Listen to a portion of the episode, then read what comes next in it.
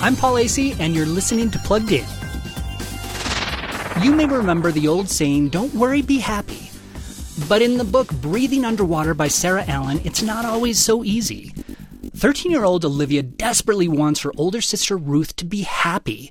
And as they begin a cross country trip together with their aunt and uncle, she's planned plenty of surprises to pull Ruth out of her depression. Alas, Ruth's suffering isn't so easy to cure. Olivia learns that she can't make Ruth happy, but she can help.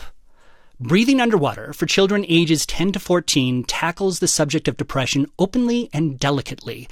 And while it has a bit of rough language, it's encouraging and, in its own way, inspiring too, especially for children touched by mental illness. Check out our full review at pluggedin.com slash radio.